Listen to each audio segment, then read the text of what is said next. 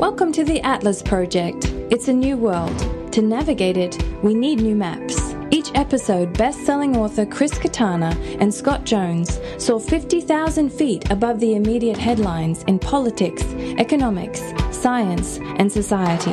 The Atlas Project aims to reveal the big picture of where humanity is headed and the choices we all need to face.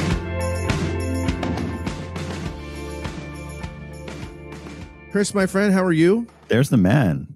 I'm good. I, I was uh, I had a conversation with uh, a friend, uh, a journalist, a couple of days ago, and he commented. It was a Monday. He said, "But have you noticed that every day feels like Tuesday?" Yeah, yeah, yeah. And I thought, "Wow, that's that's that's really right." And and you know what? Today today really feels like Tuesday to me. Yeah, I mean, it is. It is that that is the the, the feeling. Like it's interesting how you think about the relativity of of of time and with the whole world kind of shut down, time seems like so meaningless now, right? Like it doesn't seem like it matters what day it is. It has a lot less meaning than it used to. I mean, you think of you know people who you know, work nine to five in an office. Um, you know, the divide in how you how you just go about between the weekend and the weekday is is so stark. You know, and there is this kind of accumulated exhaustion of moving yourself in space, home to work, home to work, groceries and stuff like that, and and then the weekend being a, a break from that, and and that's just completely gone. Yeah, yeah, it's kind of obliterated. You know, it's it's an interesting phenomenon. So, which is why you know, and this is not all where I thought we'd go, but you know why I'm I'm pretty confident that you know the working so the taboo against working from home is totally broken and i think that most like office environments um to the extent when they go back there there's going to be you know it's it's going to be routine for people to spend some days each week working from home just because of this discovery of how much time and energy you can kind of you know both drain in that commute and save if um if you don't have to make it. Well yeah and i think the big thing for me with the pandemic with the whole corona phenomena is it, it, the big question of the asymptomatic carrier right? We know there are people that are testing positive that are not symptomatic, right? And so this is the challenge, I think, is I think people are going to get better about not going to work sick now. Like that's something that a lot of people were, care, were kind of careless about and would go to work sick. But but what happens if you are you, you don't know you're sick? Right. So you so you go to work, you're an asymptomatic carrier, but you're like a typhoid Mary and you're infecting everybody in the office. So I just think for a while, people that can work from home, it's going to be a new normal for a long time, just because until we figure out what we don't know, what until we get to the bottom of the things, the known unknowns. Which again, for me, the big one is the asymptomatic carriers. There was a meat plant in Missouri three weeks ago or something.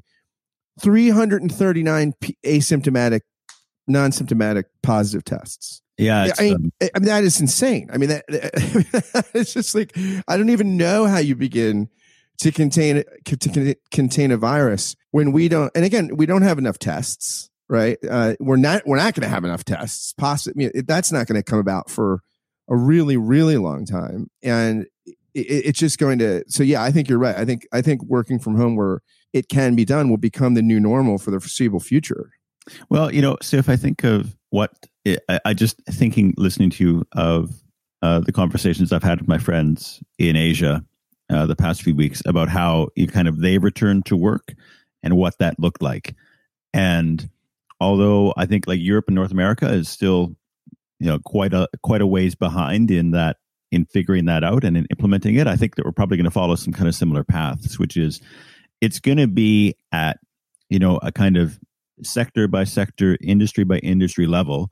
Policymakers are going to make judgments around um, how how safe is it for this industry to return to work.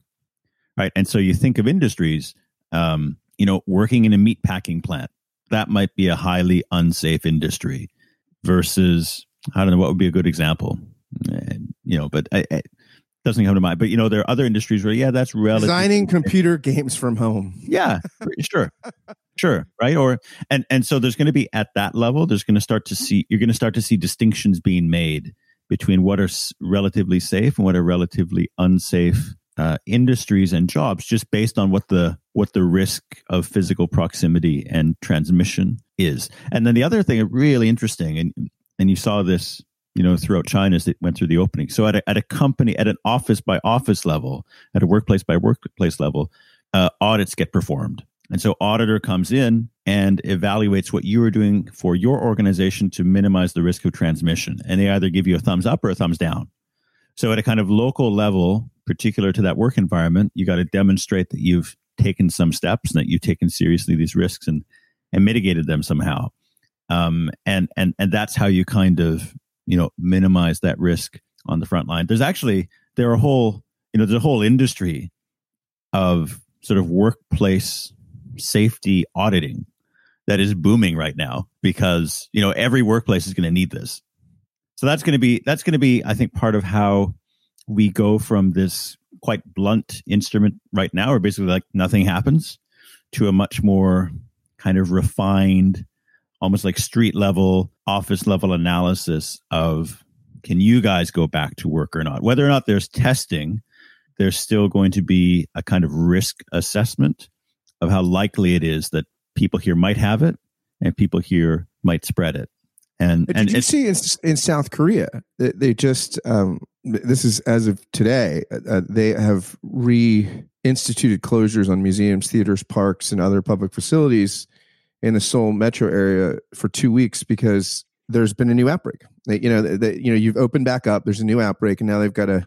This is kind of whatever the hammer dance model, I guess they call it, where the hammer's the lockdown and you slowly dance back out. But this is, I mean, this is uh, in the United Yeah, States. I think happening. Yeah, nobody's going to get it perfect. There's going to be kind of we got to open up, and we think we know, you know, what's what's relatively unsafe, what's relatively safe, but we're always going to kind of maintain the the surveillance to see is it is it getting to a point where it's going to overwhelm our healthcare system again? And as soon as we think that it might, that's when we're going to shut things down again until we get under control again and try to figure out what you know what weren't we paying attention to that time and try to get you know try to get better at it better at it the next time Yeah, and in, in the states, I think we have increases. I think I think I saw 26 states are seeing increases, and we're not really seeing a flattening out, and we're seeing a, a steady climb here. I mean, it's it's it's it's not it's not true that we have four percent. The United States is four percent of the world's population. We have 30 percent of the deaths.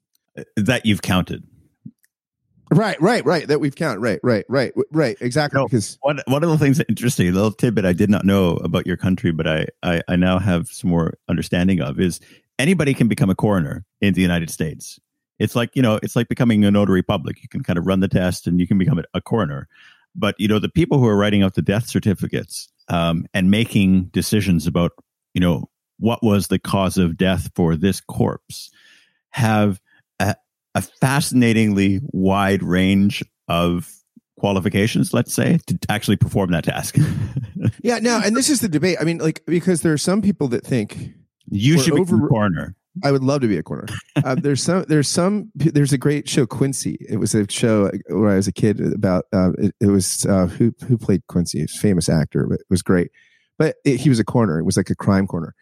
But you know, people. Some people are thinking that we're over-reporting deaths, and some people think we're under-reporting deaths. And like it's it's. So this is the thing. We just it's it's a crazy. I mean, and we're we're just so ill-equipped. I mean, for for handling this in the states. It's just like, and again, it doesn't seem like we're getting in much better of a place. You know, like when Trump says everybody that needs a test can get a test. No, we can't. that's just, I mean, that's just like, a, that's just a complete fallacy. And so you, you have like, it's just a crazy, uh, crazy thing. And, uh, and a lot of these states that are opening up have not met the guidelines of the two week.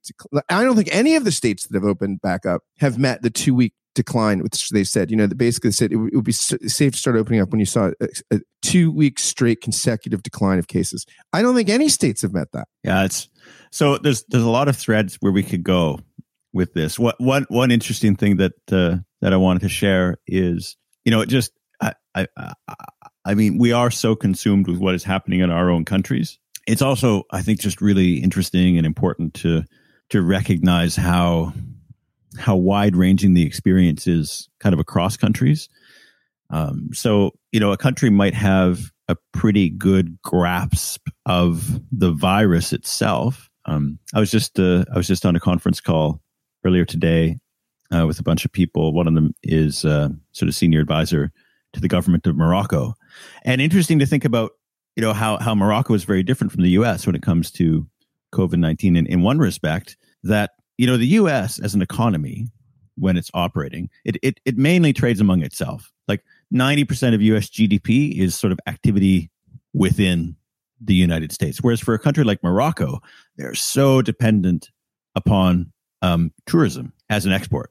And so even if everything was perfectly fine in Morocco, just the fact that Europe isn't coming to travel, know, that no one is coming to travel means that there is this broad swath of their economy that even if they open it all up would be shut down anyway because nobody's coming to play right now. And and and so that is that is this other giant dimension of what's happening that you know we we haven't even had the time to to properly pay attention to you know so there are so many export economies you know in Kenya for example communities that that basically their sole export is flowers fresh cut flowers that get flown to Europe. Um, none of which is happening at the moment. Um, and so kind of the knock on consequences of of trying to freeze everything in place we're just beginning to we, we haven't even really begun to understand that. At the same time we're still trying to figure out how do we how do we open it back up. But uh, all of that i guess that was just our sort of 10 minutes of covid conversation that we right right. This is, it, I, I, I, yeah, I, it is, it's a fascinating thing to to to think about because again, it, it, it just shows societally like um, well again it just it, it shows income inequality. It shows you know it shows inadequate public health systems in certain countries. It's a kind of crazy crazy thing. Yeah. Anyway, I I really I really wanted to pick your brain about something um, and so if we could turn to that. Let's do it, my friend. Okay, let's turn. Selfishly, let's focus on me for a moment. So, okay. So I've got an event coming up next week. Um, I, an event one. which I am registered for. Are you registered for it? Okay, thank God, because yeah. I'm going to have to ask you to help me out with a couple of things. But we'll talk about that offline. This is uh, yet another social experiment.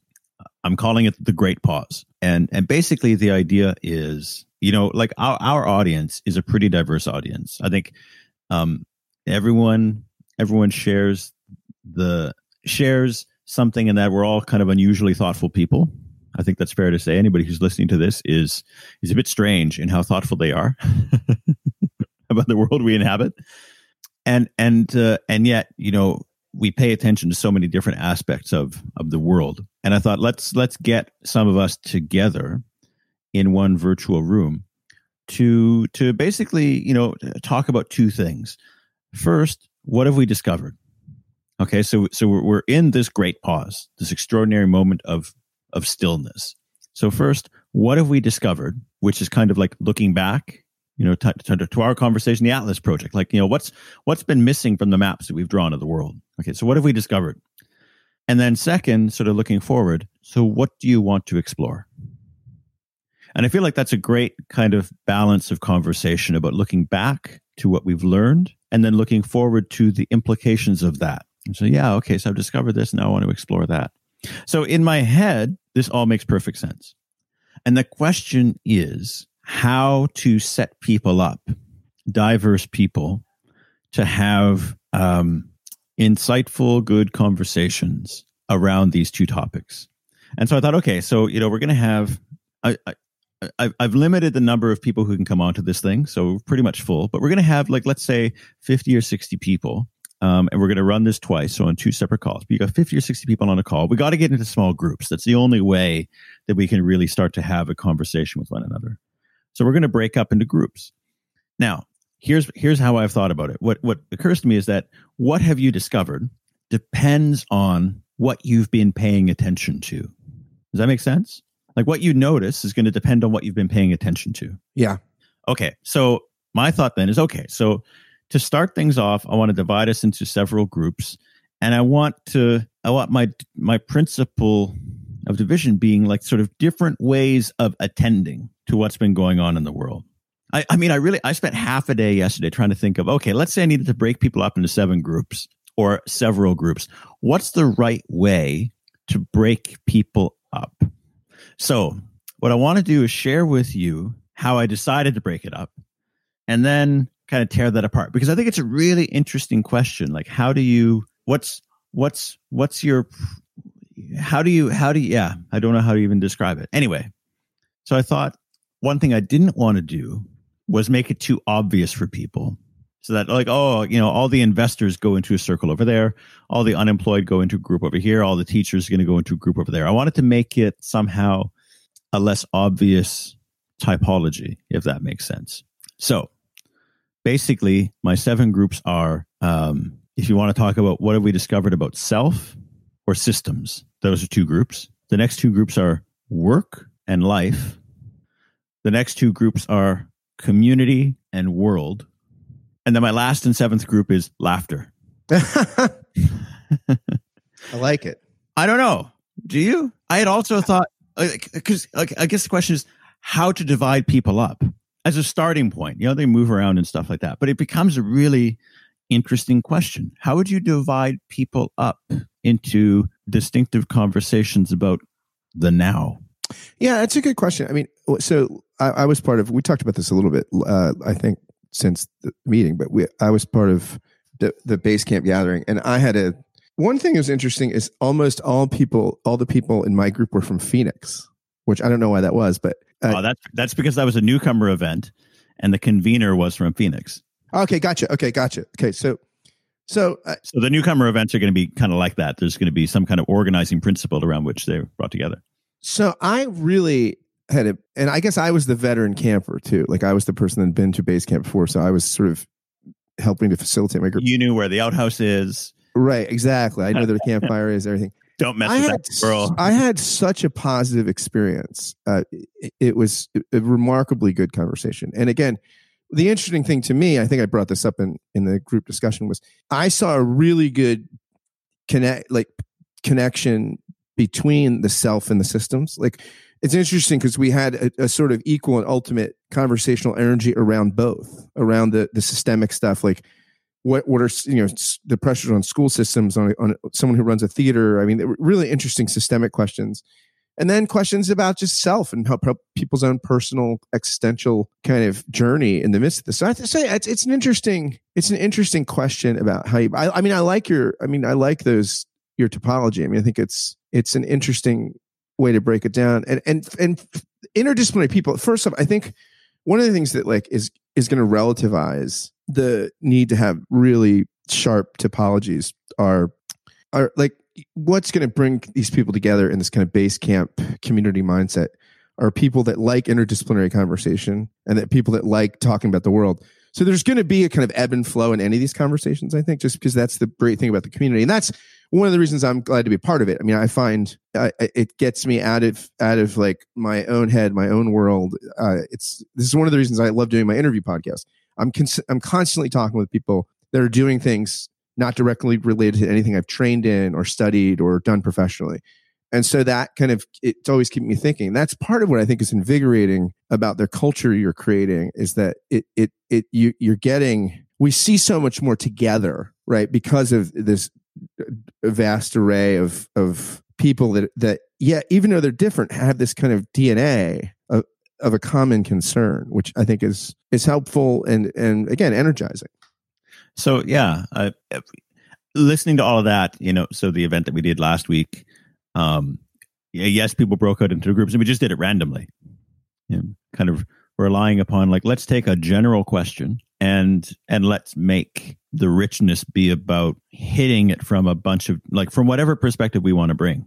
This this uh, this event that we're doing next week is kind of playing playing with not being overly prescriptive, but exploring what what what is different in what emerges. Right. When right. we when when we when we think it, it is always a good idea to just do it randomly. Right. There's always a kind of quality and a value to that experiment. But it doesn't mean that it's not interesting to experiment with other ways of starting a conversation. And and I guess what I liked about the idea of so I said, okay, so let's challenge ourselves. Let's think of a starting point. And I thought, I, my, my first thought was, you know, kind of, I don't know, sort of that logical mind that said, let me think of a hierarchy, right? Like, do you want to kind of, uh, do you want to talk about discoveries of the self or maybe your personal sphere or maybe community or maybe kind of economy or nation or international? Like, I had this kind of hierarchy in my mind.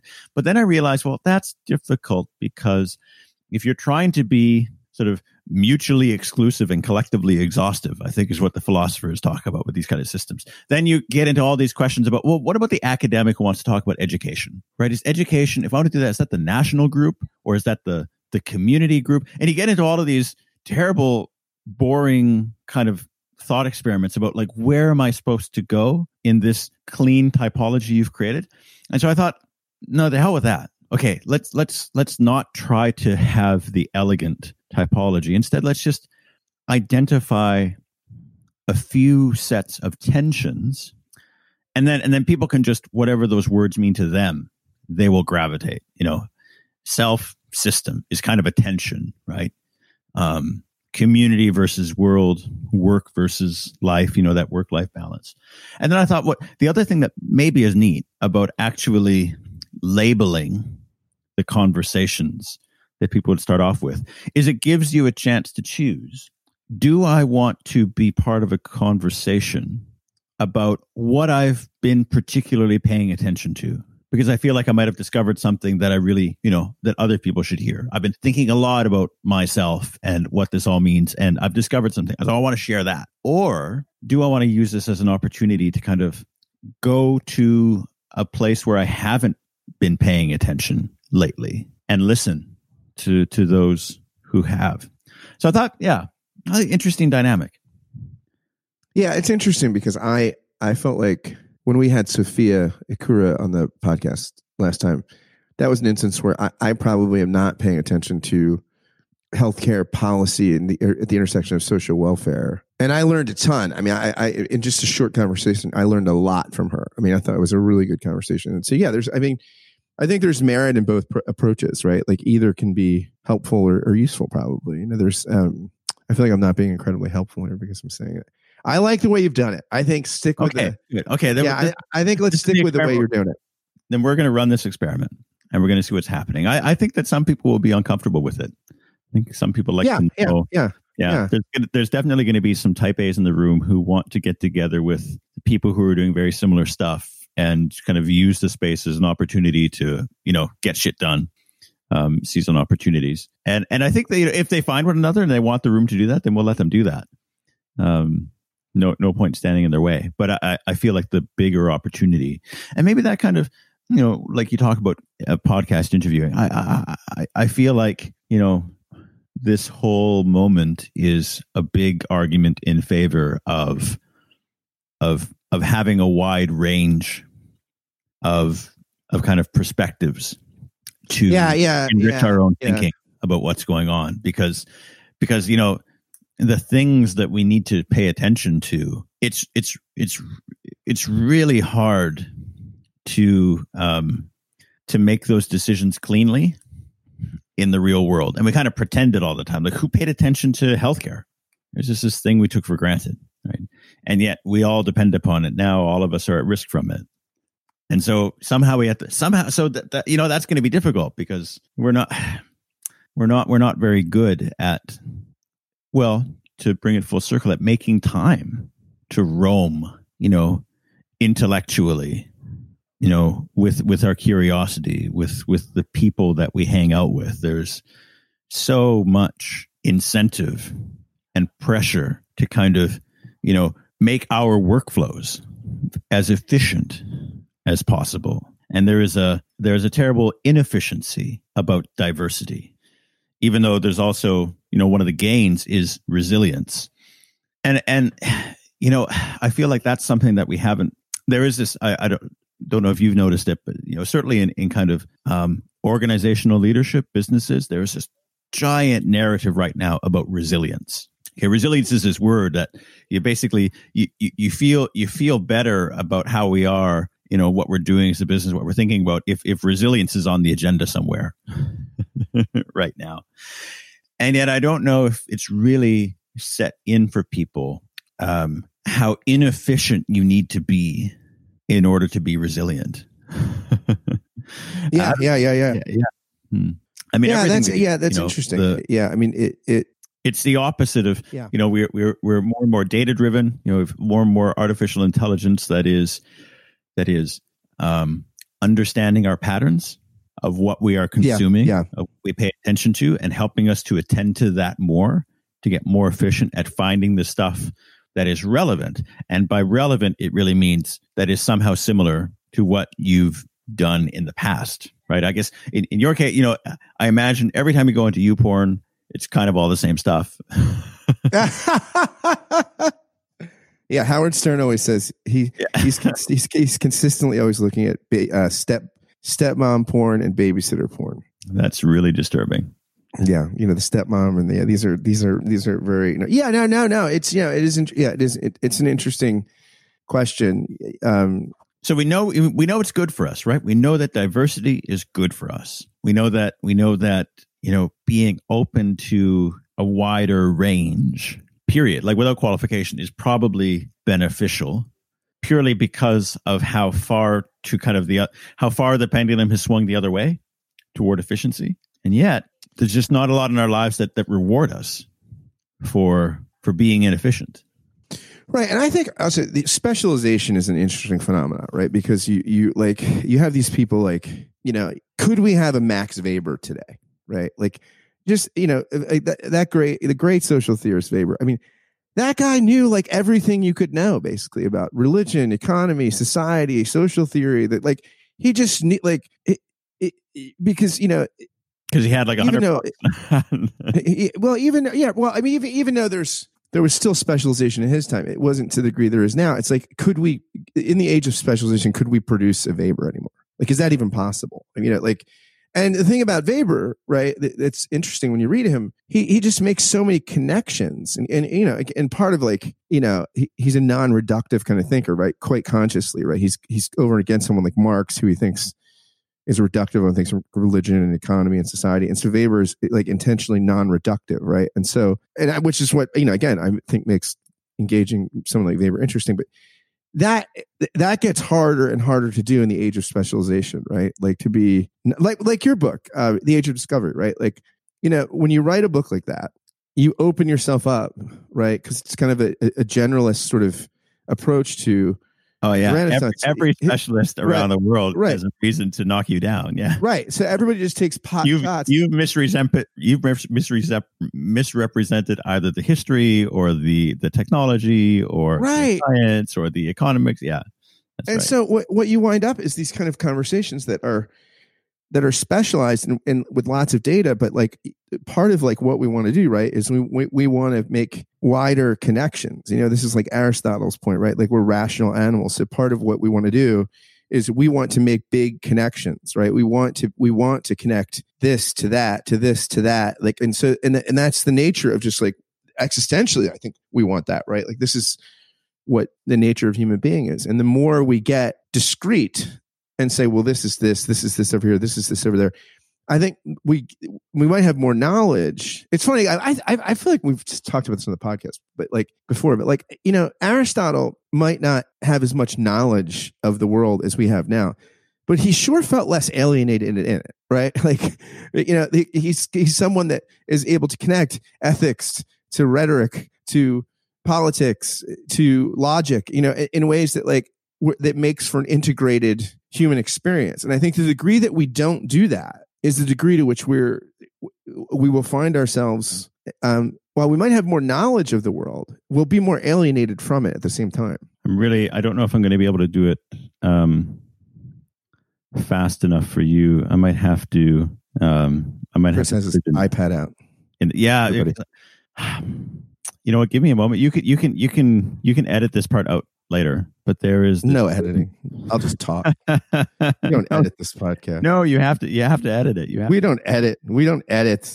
Editing is for losers.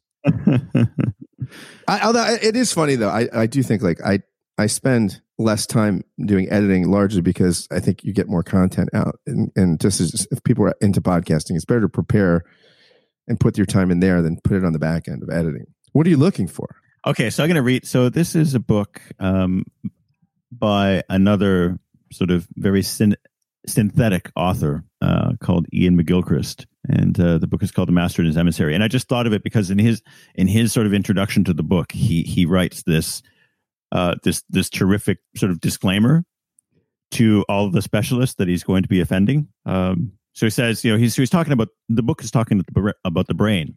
So he says, you know, this book, I'm going to get into neurology and psychology, but also philosophy, literature, the arts, archaeology, anthropology. And I hope the specialists in these areas will forgive my trespasses.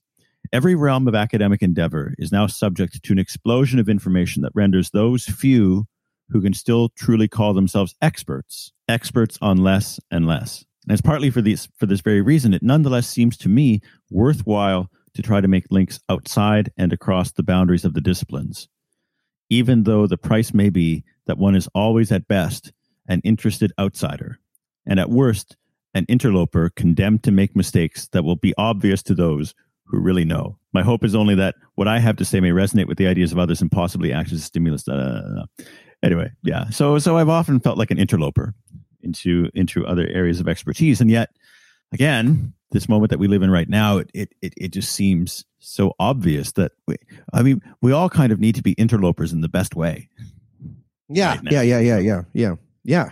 Yeah, that's interesting. The whole the, the problem of expertise, and and yet, and this is not to minimize. I mean, because you want to have both of these concerns, like because I think right there's I've had a guest on the Give and Take podcast before, Tom Nichols, who wrote this. He's you know you see him on American cable news a lot, and Bill Maher and stuff like that, and he's a really bright guy. Teaches at the Navy War College, I think, in Rhode Island or something.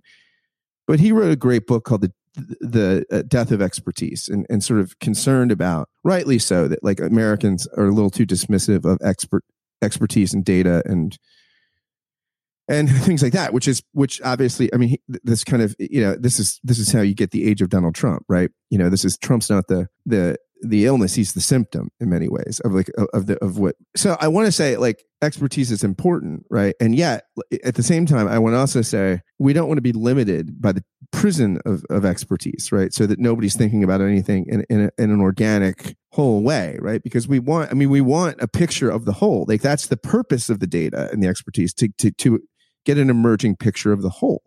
And I think, I mean, I, I think that this is part of where we need to go with the um, the direction of the interviews that we we we try to bring into this space, into this kind of safe intellectual space with us is experts who who understand their domain well enough and have the the the, the courage to declare what they don't know and not not not from a place of ignorance, but from a place of of of expert naivete, which is to you know to really understand that yeah, these are the things that we have a strong understanding of, and this is the stuff that we don't know. Because I think I think what you've described is is right. You know, the the the kind of destruction of the legitimacy of the expert has happened because we we we gave the expert a halo of all knowingness.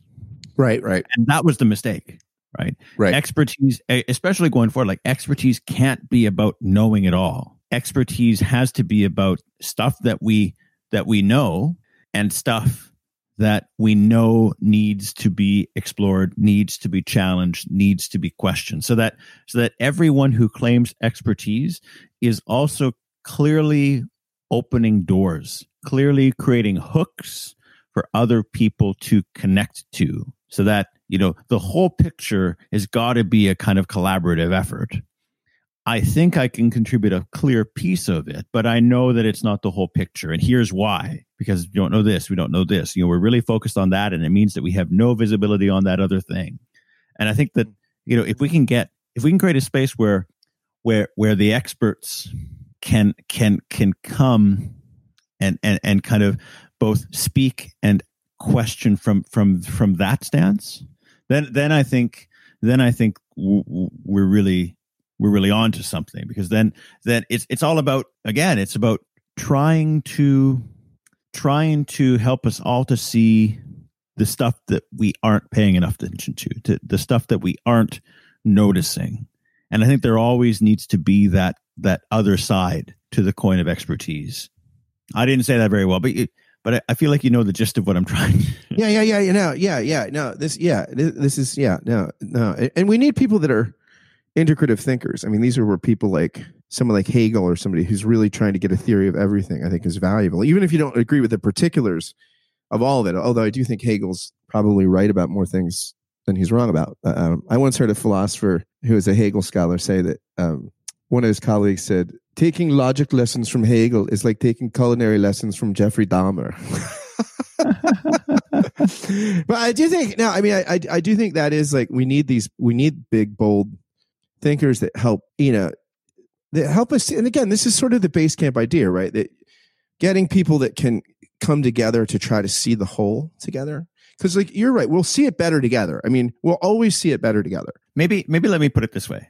Uh, maybe this is a more poetic expression. I think that we've grown up in a culture where the the the ideal the the ideal notion of the expert is the person who stands on a stage and speaks with such authority that the only response can be total silence. Mm-hmm. I think that it's it's the expert who by speaking silences everyone who hears. Like that is the truth. And I think we need to get to a notion of expert where the the best expert is the one who creates the most conversation. And even that needs refinement like like like like good conversation. But but it has to be some of the expert the best expert one who invites people into an important conversation but but but speaks in a way that gives others voice to mm-hmm. contribute rather than speaks in a way that says i know everything and so the best you can do is shut up and listen because I think that that is the notion of expertise against which there has been a, a giant popular backlash. They're like, no, no, don't shut me up, right? I I want to I want to contribute something to this conversation as well, and and figuring out how to, you know, figuring out how to handle this phenomenon of populism and fake news. I think also involves figuring out how to handle a transition yeah from, yeah. from from expertise as dominating you with the authority of my words to expertise that invites you with the I don't know how to finish that sentence. I mean, that's the work that remains to be doing. The expertise yeah, yeah, that, it, that invites yeah. you with with I guess with the authority of my doubts. Ooh, that's good. I don't know what yeah, it means. Yes, yeah, yeah, yeah. Right. No, this is this is T.S. Eliot. Like T.S. Eliot said, you know that that he always ah, preferred description to prescription. This is, the, this is sorry. This is the problem of, of of talking with you. Is everything that I say that I think is cool, you tell me I've plagiarized. Well, all of it. It's very few original thoughts out there, but like, but but T.S. Eliot said, you know, it, it's always better. He valued description over prescription because he said, you know, and why he left philosophy to go become a man of letters was, you know, one of the things he says is philosophers don't understand their metaphors, and a poet always understands their metaphors. It's like it was just, you know, philosophers build systems but based on explanation. Uh, and so, like that means your system has to be over against my system. If the purpose of the system is is solving the pro- is, is coming up with an explanation, then ne- necessarily my system's adversarial to yours. But if description is the is the goal, they're not opposed. If you're lo- looking at a statue from one end of the of the museum floor, I'm looking at it from another, and we're both seeing different things. They're not mutually exclusive. In fact, we, we can fill out what our perception and experience of the statue is better by by multiple descriptions, right? They, they, as opposed to saying, well, prescriptively, my explanation or your explanation, my solution or your solution, right? And that's, I think, you're talking about the dominating or domineering authoritarian effect of, of expertise, where it becomes prescriptive explanation, solution oriented, as opposed to descriptive. We're around, we're around the campfire mm. and we're describing what we're seeing, experiencing, feeling in the world we're walking in. Okay. Oh my God. So brain flash. So make it a couple of things. Make a note. philosopher and the poet. That's we got to write a book on that at some point. Yeah. Oh yeah. yeah. Yeah. Great, there's a great book in there, although you're probably going to tell me that T.S. Eliot already wrote that book. Yeah. Okay. T.S. So, Eliot, T.S. Eliot took his dissertation to the Harvard philosophy department. I don't want to hear it. turned it in, turned it in, and didn't defend it, and left and went to England. he turned it in and didn't defend it. okay, I, I I did not have the balls to do that.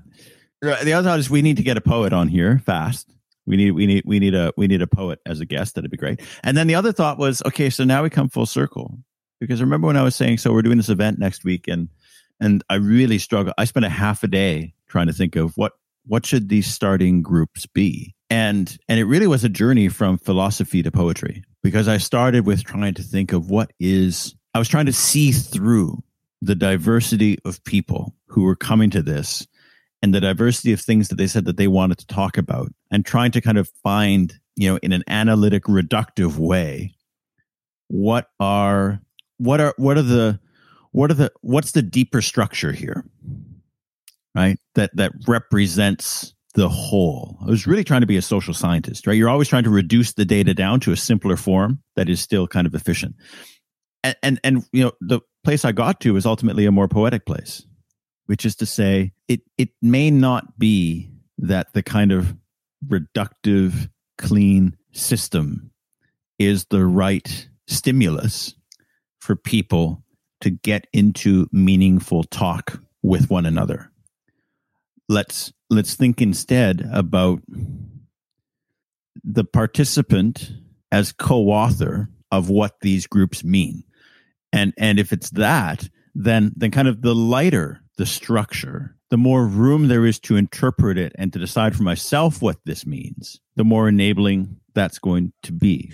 I think that's really good that you're paying attention to these questions because I think that like we, it's so important to realize how how the structures we choose for conversations, things like that, shape the reality we're we're experiencing. Right? They're not neutral. They're you know this is uh, some people call this like critically realist epistemology. Right? Like we're you know if you're critical realist, you're not. It's not that you don't think you're really experiencing the world, but you can't experience sort of apart from the lenses which you bring to it. Okay, just as an aside, I suddenly had this flash. I really want to get some kind of sound effects board. So whenever you say something like like critically realist epistemology, I can I can like have a I can push a button. No, no, no, no, no. I think actually what I would like to do is have have a, ready sound effect of an audience clapping, going yeah.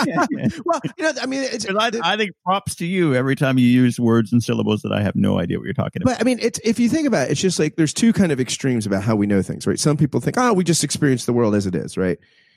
Uh, you know, and then other people think, oh no, we just experience, we just create the world. You know, we we create the world through our our mind and our knowing and our experience.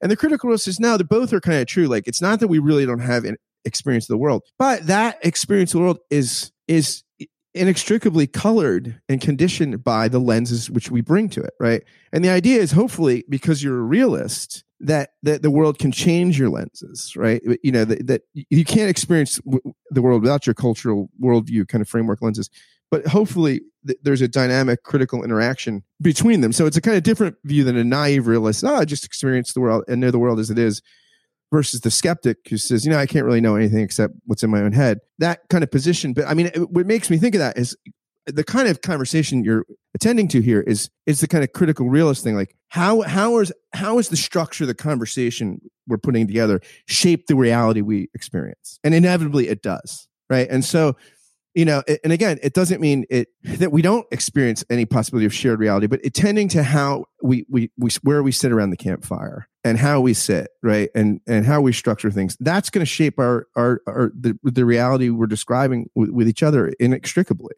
I think that's also, you know, there is, so I love this campfire metaphor. And, you know, we're going to have to keep, it's going to be a big chapter of the next book, I think.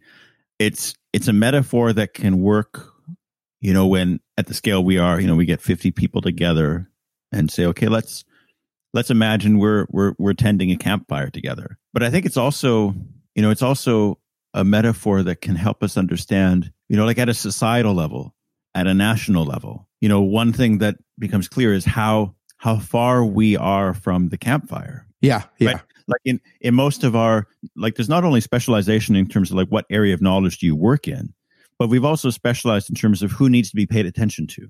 Yeah, yeah, right? yeah, yeah. There, there, are leaders with formal authority, and and and they need to be a pension, need to be you know, kind of pay attention to. And then there are you know people who you know you you do various consultation exercises to get a kind of veneer of well we asked them what they thought about that, and some people agreed yeah. and some people agreed. But you know they're kind of they're not they're not sitting around the campfire, mm-hmm. right? They're they're they're not if, if they disagree with something, that doesn't have any implications for, you know, what is decided was real and the basis upon which decisions were made.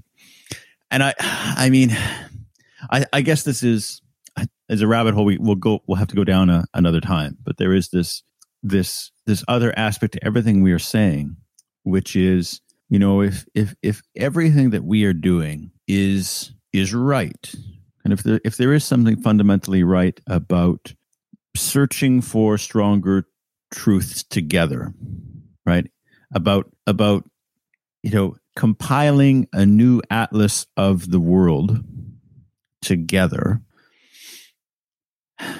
how do we how do we integrate that into our our decision structures? Into how into how businesses decide what to do you know into how governments decide what to do. I mean there's i think there's a level and, and maybe this has to do with kind of just the level of sort of civilization that we are at. Mm-hmm. so i think that right now there there are there are a bunch of you know very you know a bunch of social experiments underway that are pregnant with possibility of exploring new ways of of kind of connecting and understanding and and and getting to action and all of that. But it does feel like it's still kind of you know it's something that happens over there. It's it's not something that happens uh, at the mainstream of politics, you know, of big business, which is still you know despite all of the gloss and whatever the latest kind of management craze is, is still um, still about formal hierarchy right? I'd, what would be the what would be the alternative to the campfire? So the campfire we get anyway. We'll think think about that one too. But you know, like we're yeah, yeah. Like when you watch when you watch a U.S. congressional hearing, you have no. It's like you you, you absolutely know that there's no chance that people are going to discover anything, right? Everybody's just asking their tribal partisan questions and scoring media point. Like there's no campfire there, right? You you don't. Nobody discovers anything in one of those hearings, right? I uh well, that's another topic, but I I I take I find special amusement in um, in U.S. congressional hearings. Yeah, they're pretty fascinating. Yeah, they are pretty fascinating. Well, my friend, we've said it all once again. Yeah, it's great. I, I, I just meant to. I really just wanted your quick uh, your quick input on. And I'm looking forward to this conversation next week. I'm pretty pumped. I'm really looking forward to it too. And uh, I yeah, I'm going to have to follow up with you because I'm going to drag you into the control booth to help me actually run it. So Sounds good. I love it. warning you in advance for that. All right, my friend. Thank you. Well, then, yeah, enjoy your uh, yet another Tuesday. exactly. Take care. Thanks for listening to the Atlas Project. We'd love to hear your feedback. Drop us a line or send us a message on Facebook. If you really like what we're doing, please rate us on iTunes and write a review. It helps so much as we're just getting off the ground. Thanks for listening and facing the new world with us.